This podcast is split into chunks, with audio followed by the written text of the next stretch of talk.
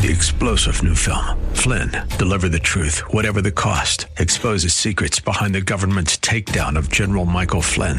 Flynn knew what the intel world had been up to. He ordered the first audit of the use of contractors. This set off alarm bells. He told the truth. He was the most dangerous person for Donald Trump to hire. They had to get rid of Flynn. Flynn, deliver the truth, whatever the cost. Available now. Watch it today. Go to salemnow.com. Salemnow.com. There is a final judgment to come. It is a judgment that is eternal and irrevocable. And it is a judgment that is frightful and fearful. We'll explore that judgment next on Abounding Grace with Pastor Gary Wagner.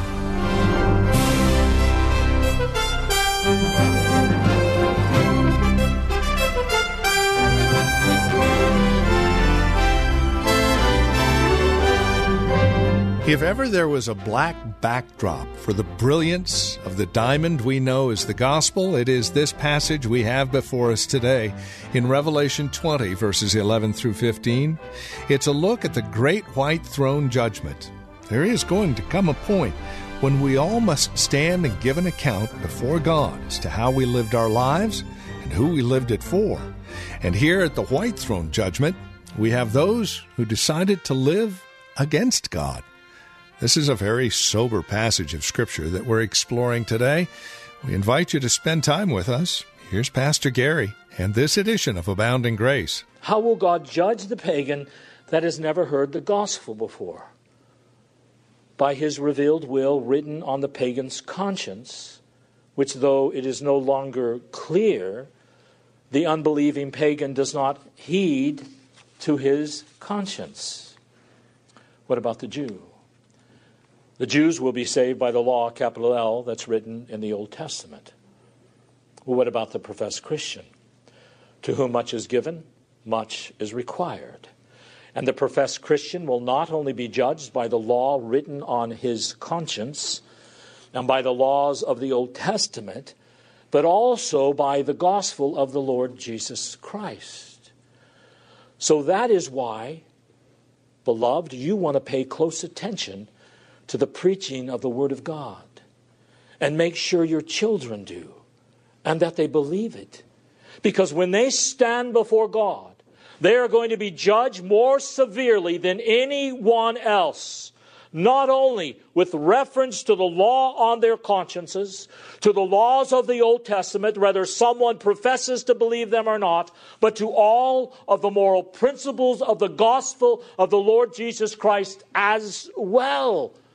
That is the standard of our judgment, friends. Now, secondly, the standard of judgment will be the revealed will of God on the day of judgment, and the sentence will be rendered according to works and according to behavior that once we stand before God at the end of time, we are going to be judged and sent, and our sentences will be determined by how we have behaved, whether or not in our thoughts, our words and deeds we have taken seriously and obeyed the law of God. Now, before I explain that, I'm going to take a look at a few scriptures to see if that is what the Bible actually teaches. Now, bear with me. I know this is rubbing some of you a little rough here, but listen. Turn to Romans chapter 2, and I'll begin reading in verse 5. But because of your stubbornness, and unrepentant heart, you are storing wrath up for yourselves in the day of wrath and revelation of the righteous judgment of God, who will render to each person according to his deeds or behavior. To those who by perseverance in doing good seek for glory and honor and immortality, they shall be given eternal life. But to those who are selfishly ambitious and do not obey the truth, but obey unrighteousness, they shall be given wrath and indignation. So here you have a clear statement that on Judgment Day, everyone, Christian and non Christian, will be judged according to his behavior. And those on Judgment Day who have persevered in obeying God and seeking his honor and glory, they shall be given eternal life. And those who have lived for themselves and disregarded the truth and misbehaved did not obey the law of God, but were a law unto themselves. they shall be judged with wrath and indignation. Now turn to Romans 14, and I'll begin with verse 10.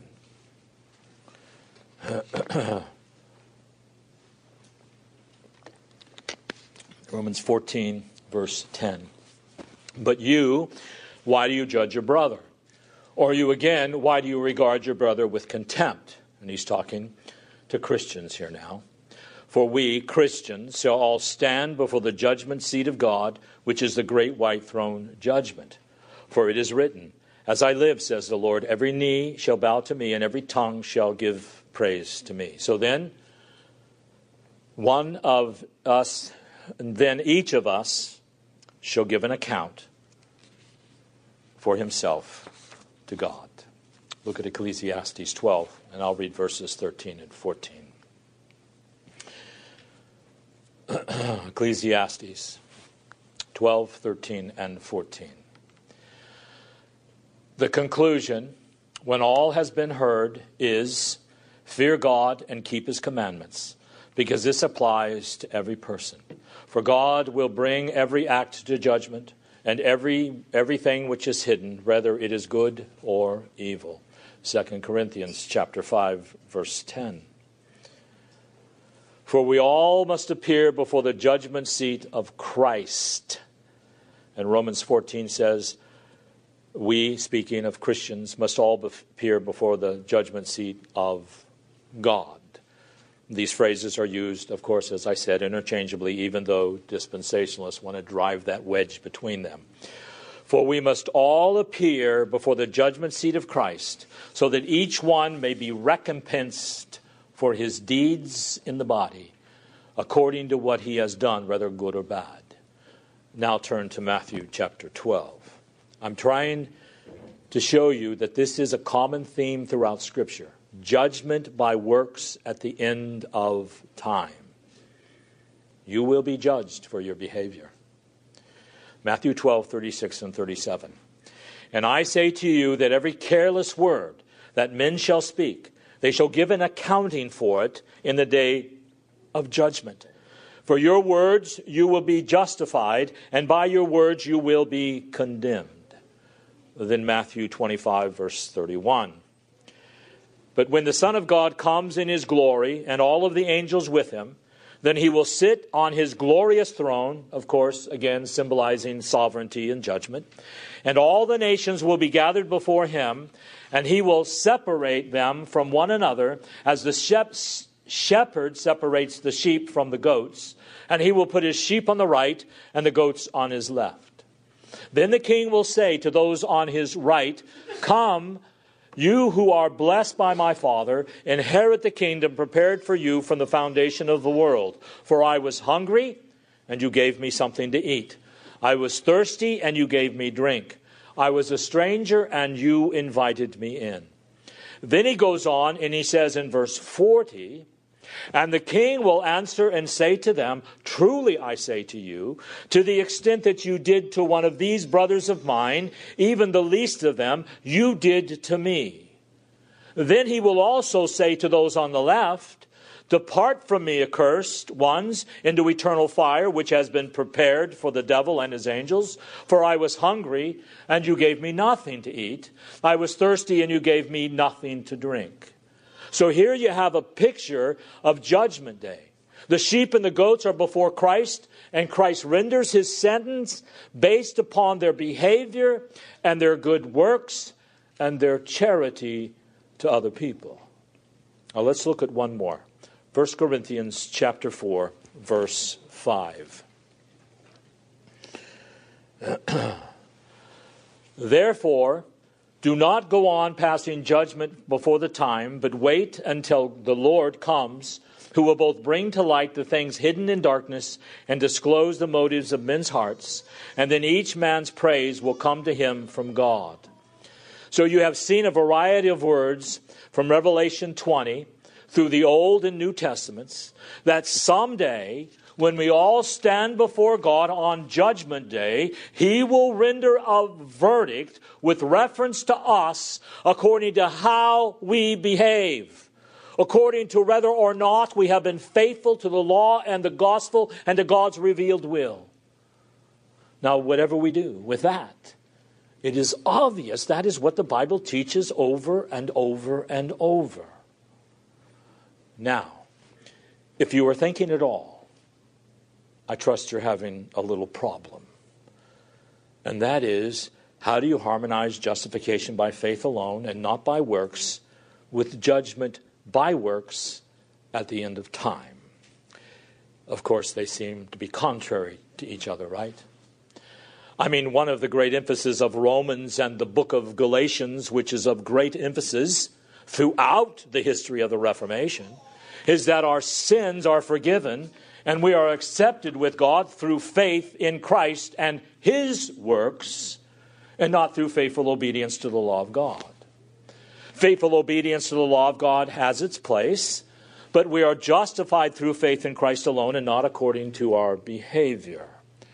And now we find that when we all stand before God, we're going to be judged according to our behavior whether we have been justified in Christ or whether we have not, all men, all human beings shall be judged according to their behavior as to whether or not, in thought, word, and deed, they were faithful to God's revealed will. Now, there is, is there a contradiction here or not?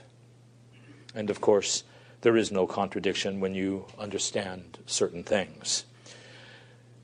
You've got to listen carefully to this quote. This is the best quote I know of in explaining the harmony between justification by faith and judgments by work. And it was written by a man named Robert Shaw. This man wrote a great book called The Reformed Faith, simply The Reformed Faith, and another, The Exposition of the Westminster Confession of Faith, which I definitely believe is the best exposition on the confession ever written. But please listen carefully to this quote. The good works of the righteous, the believer, will be produced in that day, not as the grounds or basis of their acquittal and of their being judged to eternal life, but as the evidences of their gracious state as being interested in or having a share in the righteousness of Christ. So the good works on Judgment Day are not the grounds of our acquittal, but the evidences of our gracious state. But the evil deeds of the wicked will be brought forward not only as evidences of their being strangers to Christ, but also as the grounds or the basis of their condemnation. So here is how you put justification by faith alone in harmony with justification by works and behavior at the end of time. Remember these two words evidences and grounds. The good works, the faithful behavior of God's elect on Judgment Day are sure and certain evidences that a person is really born of God and that he belongs to God. Because no one is going to have any behavior that is pleasing to God unless it is those who have been regenerated and saved by grace. Because as Romans 8 says, that those who are in the flesh cannot ever please God. So on Judgment Day, the reprobate, the non elect, the unbeliever, will have no good works on his side. He can do whatever whatsoever to please God, but he won't obey God. He won't obey God because he is spiritually dead. So the fact that the believers who stand before God have a life of obedience to God, though not perfectly, is evidence that they are really born of God because only those who are born of God can do anything that is good. Now, they are evidences of their new life, but they're not the basis of their acceptance with God. The fact that they have done good works is evidence that they are Christians, but it is not the basis for their acquittal. The basis for their acquittal or judgment is what? It is Christ and His life and His finished work on the cross. The moment you put your faith in the Lord Jesus Christ, you have credited to your account the perfect life and atoning death of the Lord Jesus Christ. And that is the basis of your acceptance with God. You're not saved even because you believe. Faith is simply the instrument that receives Christ. You're saved, your sins are forgiven, you're justified because of the finished work of the Lord Jesus Christ. And that is the grounds and the basis of your acceptance on Judgment Day. So the good works you have performed as a believer will be the evidence that you are a true Christian because only true Christians are able to do anything good, though not perfectly. But the reason God is going to save you on that day and the basis for your acceptance will not be the fact that you have done good deeds, it will be the fact of the life and the death of the Lord Jesus Christ in your place, credited to your account. On the other side, the evidence of rebellion in the unbeliever, the depravity that dominates his life, so that he has never done anything to please God, is evidence that he is really lost. He has never done anything to please God. He has never obeyed God. It says, even the plowing of the wicked is evil. And all of that is evidence that these people are not Christians. They may have faked being Christians, they may have been members of the church, but they remained in their depravity and they were never converted. And their depraved life is certain evidence that they have never believed. And their depraved life is also the grounds for their condemnation. In the Christian, the good works is evidence that he is a Christian. But the basis of his acceptance is not his works, it is Christ. Whereas on Judgment Day, the unbeliever in his depravity is evidence that he is not a Christian and is also the reason God is going to condemn him to hell. It is also the basis of his eternal condemnation. So, if you can remember these ideas of evidence and grounds, it will help you see how salvation by faith can be harmonized with justification by works. On Judgment Day, God's not going to ask you, Did you make a profession of faith? God is going to look at your life and see how you have behaved. And if there is any obedience at all, however small, it is only because of the presence of the Holy Spirit in your life. And it is evidence that you are one of God's people.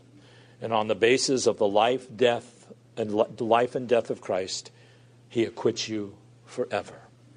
But no matter how many times you've made a profession of faith, no matter how many times you've been baptized, no matter how many times your ancestors were Christians, or how many of them were Christians, if you stand before God and your life is one of depravity, void of good works, that is certain evidence that you were never a Christian at all. And on that basis, God will condemn you throughout all eternity. Now, this is such an important subject that if any of you do not get what I've just told you, and you'd like me to explain it to you quickly, see me after worship service, and I will be more than glad to do that. We are saved by faith alone, not by works or behavior. But on Judgment Day, we, we will be acquitted by our behavior. When God judges us, He will see how we have behaved. And if your behavior has any goodness or righteousness in it at all, it is only because we are new creatures in Christ, and hence proof that we are true Christians. But when God looks at the life of the unbeliever and sees depravity and no goodness, it is not only certain evidence that he is not a Christian, but because he the wages of sin is death, that depravity that God sees in the heart of the unbeliever is the basis of his everlasting condemnation. So, in the Bible, as well as in the Reformed faith, faith is indispensable. If you don't have faith, you will never have your sins forgiven and be adopted into the family of God. You'll never be able to produce any good works. Also, in the Reformed faith, obedience to God's law in the Bible to one's conscience and to the gospel and its moral principles is also vitally important because on Judgment Day, if there is no obedience to God's law at all in your life, it is proof you never had faith because faith without works is dead. If you have true faith, it will show itself, most particularly, it will show itself on Judgment Day in the way you have believed or behaved during your life. No matter whether you confess to be a Christian or not, no matter whether you were baptized, no matter whether your parents are or were Christians, whatever you have professed, if you stand before God at the end of time and you say, I'm a Christian, I'm a Christian, I'm a Christian, but your life has been one of depravity, void of good works, that is evidence you were never a Christian at all, no matter what you profess. And on the basis of that depraved life, God will condemn you throughout all eternity. And if you want to learn more on this subject, then I, I'll uh, ask you to please read that great book that I mentioned earlier by Robert Shaw. Now, let me conclude quickly. This all means that all human actions, all human actions are of great significance and have great consequences. That is, everything you do in life is important. Every thought you think, every word you speak, every relationship you enter into, Every aspect of your behavior in this life is of eternal significance because you will stand before God someday, whether you believe it or not, and be judged according to your behavior. The second thing all of this means is that evil will not triumph on earth. The final judgment must be seen as the climax of Christ's redemptive judgment throughout history. We have seen that Christ intervenes into history by his providence and by his spirit to condemn and destroy his enemies and to rescue, rescue and exalt his people. And that process shall continue until that judgment day when it all will be completed and it will be the climax of Christ's total victory and the final judgment of all of his enemies.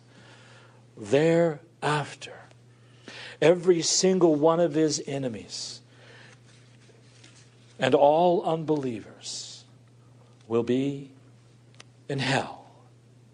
And the rest of us, with our perfected bodies and souls, in the enjoyment of a perfectly renewed universe. Uh, let me end by giving you four purposes of the great white throne judgment. Why is God going to have a judgment day at the end of time? One, to vindicate his name.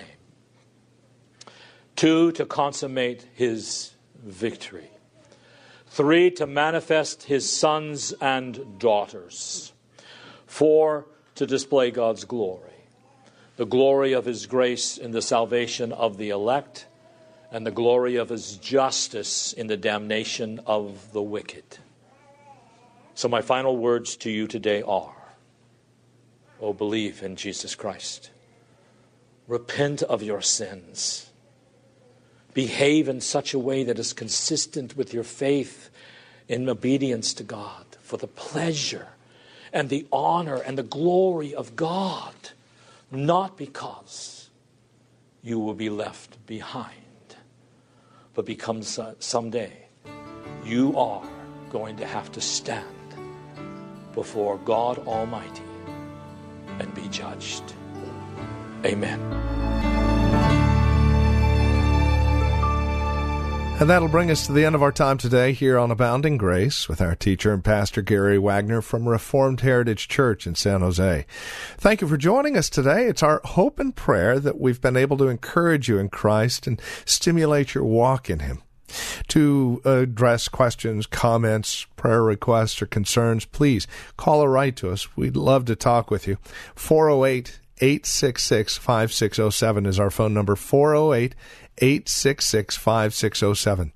You're also welcome to visit our website. Drop us an email when you do, reformedheritage.org. Real simple, reformedheritage.org. A lot of information there about who we are.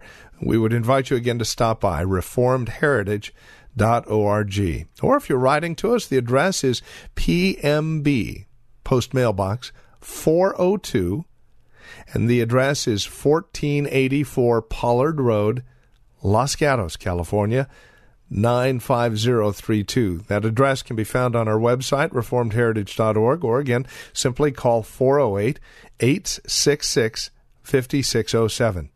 Copies of today's program are just $5. Mention today's date and we'll get a CD out to you. And please remember that we are listener supported which means when you link arms with us financially, we're able to continue the ministry here on this station. It's a great way to study God's Word together, isn't it? And we'd love to continue to do so. Would you prayerfully consider how God might be leading you to partner with us? We'd love to hear from you. Again, won't you call 408 866 5607 or reformedheritage.org. Sunday services, by the way, if you'd like to join us, are 2 in the afternoon. We're located at Lone Hill Church 5055 Lone Hill Road in Los Gatos. Directions can be found at our website, reformedheritage.org. Again, Sunday services are at 2 p.m. Further information can be found again at reformedheritage.org or by calling 408 866 5607. Thank you for joining us. Until next time, God bless.